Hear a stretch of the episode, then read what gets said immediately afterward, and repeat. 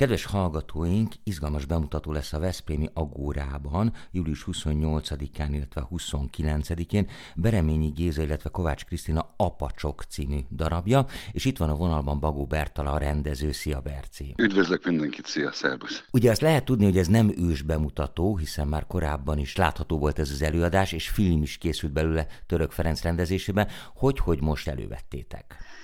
Hát ez úgy volt, hogy tulajdonképpen a Gézának régi álma volt, és szeretné azt, hogyha ez a darab színre kerülne, mert nagyon szerette, és tulajdonképpen 10 évvel nem is tudom már pontosan volt egy bemutató a Radnótiba, aztán pár előadás volt Zalegerszegen belőle, és nagyon szerettem volna, hogy megrendezzem, és kerestünk helyet rá, hogy hogyan kell, hol kell ezt meg. Meg azt szeretném, hogy én rendezem meg, azt mondta, hogy nekem ez való, meg ilyesmi, és akkor, mm.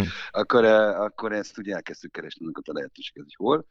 És akkor tulajdonképpen akkor jött kapóra ez az Európai Kulturális Főváros Veszprém, és akkor megkérdeztük, hogy lehet, meg megpályáztunk, és akkor a Veszprémi Város közgyűlése is támogatta, tehát tulajdonképpen ez a LKF és a Veszprémi Város közgyűlése közös erővel támogatja. De az Európai Kultúrás Város keretében van ez az előadás. És ami a legfontosabb, hogy ingyenes, regisztrálni kell hozzá az apacsok.org, tehát nem .hu, hanem .org oldalon, Igen. és akkor 28-án lesz a főpróba, ugye, hogyha jól mondom, és Igen. akkor 29-én lesz egy előadás? A bemutató, igen. Tehát 28-án is lehet már regisztrálni, ezt kvázi úgy tekintjük, mint egy előadást. Uh-huh.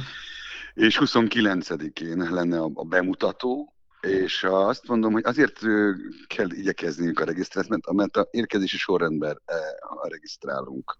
Aha. Tehát nem én, hanem a, akik ezzel foglalkoznak, és akik minél hamarabb regisztrálnak, azok kapnak helyet, egyet, de nem kell elkeseredni senkinek, mert van egy ilyen gondolatunk, ha túlságosan sokan jönnének, akkor meg tudjuk teremteni, van egy lehetőség az Agorában egy, egy terem, egy ilyen színházterem mellett egy másik terem, ahol van egy kivetítő, és akkor, ha úgy akarják, meg tudják nézni kivetítőn is Aha. Az alatt. Tehát egy az egyben. Anélkül, hogy spoilereznénk, mit lehet elárulni a történetről? Ugye azt lehet tudni, hogy ez a Cseh Tamás által alapított indiános közegben játszódik, a Bakonyban játszottak, és hát mind a mai napig zajlik ez a játék teljesen korhű viseletben és néprajzi megfelelésekkel. Tulajdonképpen itt játszódik a történet, de van benne egy ügynök Most közbevágnék, Na. Arra.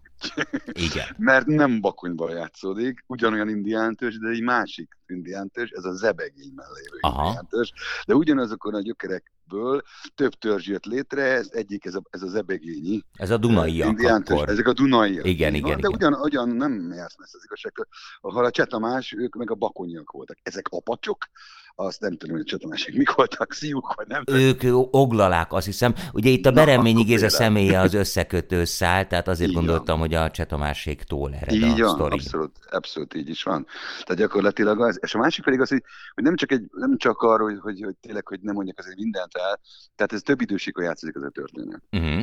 És az az izgalmas benne, hogy egy 60-as években az indián táborokban, meg a mai mában is játszódik, és azon belül is, nem egy lineálisan, hanem egy ilyen olyasmi, mint a, hogyha ha nézi az ember, mint egy krimit nézne, és a végére áll össze teljesen az, hogy miről is van itt szó, és miről szólt. Végig figyeled, élvezed, de mint néző a végén lenne egy aha élmény, hogy tulajdonképpen látszatra egy nyomozás történik, hogy, egy, egy, hogy vagy sonyolgatják az indiánokat a, a, a belügyisek, de az alapvetően a kérdés, mint kiderül majd a végére, hogy az indítékok egészen mások.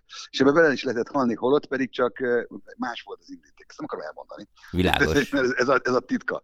De és nekem ez a mánia minden előadásban, meg szerintem ebbe is van, hogy hiába olyan szörnyű világról szól, ettől, ettől a, a naív világtól, van egy, van egy groteszk világa az egésznek, van egy olyan, olyan megközelítés ennek a történetnek, hogy nyugodtan tudunk rajta mosolyogni, néhol nevetni is talán és hát tulajdonképpen el is sírjuk magunkat. Tehát nem egy ilyen tandrámát akarok belőle uh-huh. csinálni, hogy rendkívül unalmas felfejtem én abban a pillanatban, hogy mi is történik, meg ítéletet hozok, hogy milyen is volt ez a besugó világ.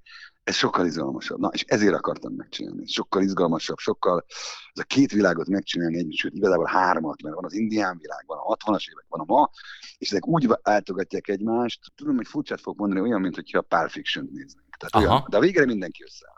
Hmm. Mit lehet elárulni a szereposztásról, illetve az alkotótársakról? Hát most még nem akarom elmondani, hát Gáspár Sándor, Egri Márta, Lábodi Ádám, és még sokan mások mm-hmm. elkezdtek. A... De hát ez egy nagyon jó közösségi történet. Annyit, el tudom, a Csont András, díszlet jelmez, és Kricsár Kamil szerzi a zenét ebben a történetben.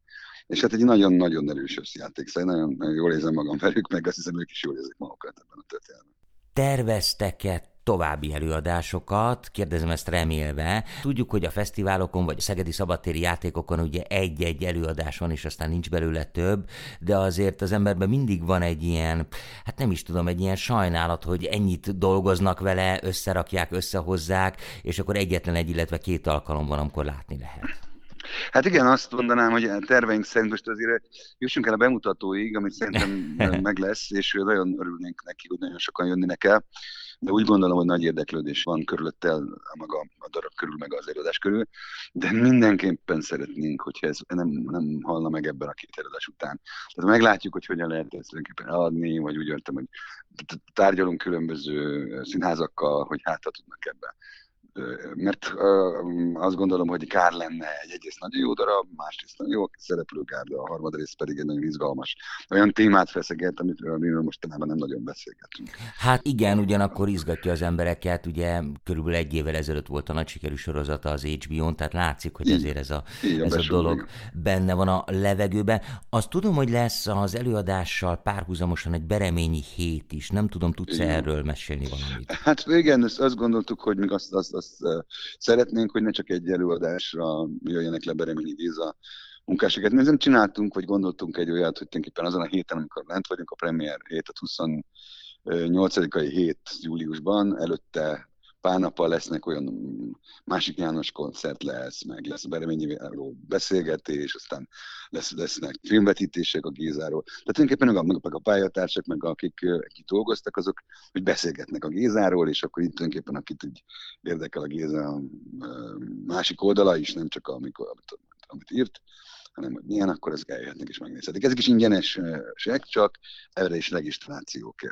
Ez nagyon jó hallani. Én köszönöm szépen, hogy elmondtad ezeket, akkor még egyszer mondom, tehát a Veszprémi Agórában nyilvános főpróba július 28-án, illetve bemutató július 29-én, és az apacsok.org oldalon lehet regisztrálni. Bagó Bertal a rendezőnek nagyon szépen köszönöm, és akkor hajrá apacsok! Köszönöm, üdvözlök mindenkit. Köszönöm, köszönöm én is, szervusz! Szervusz!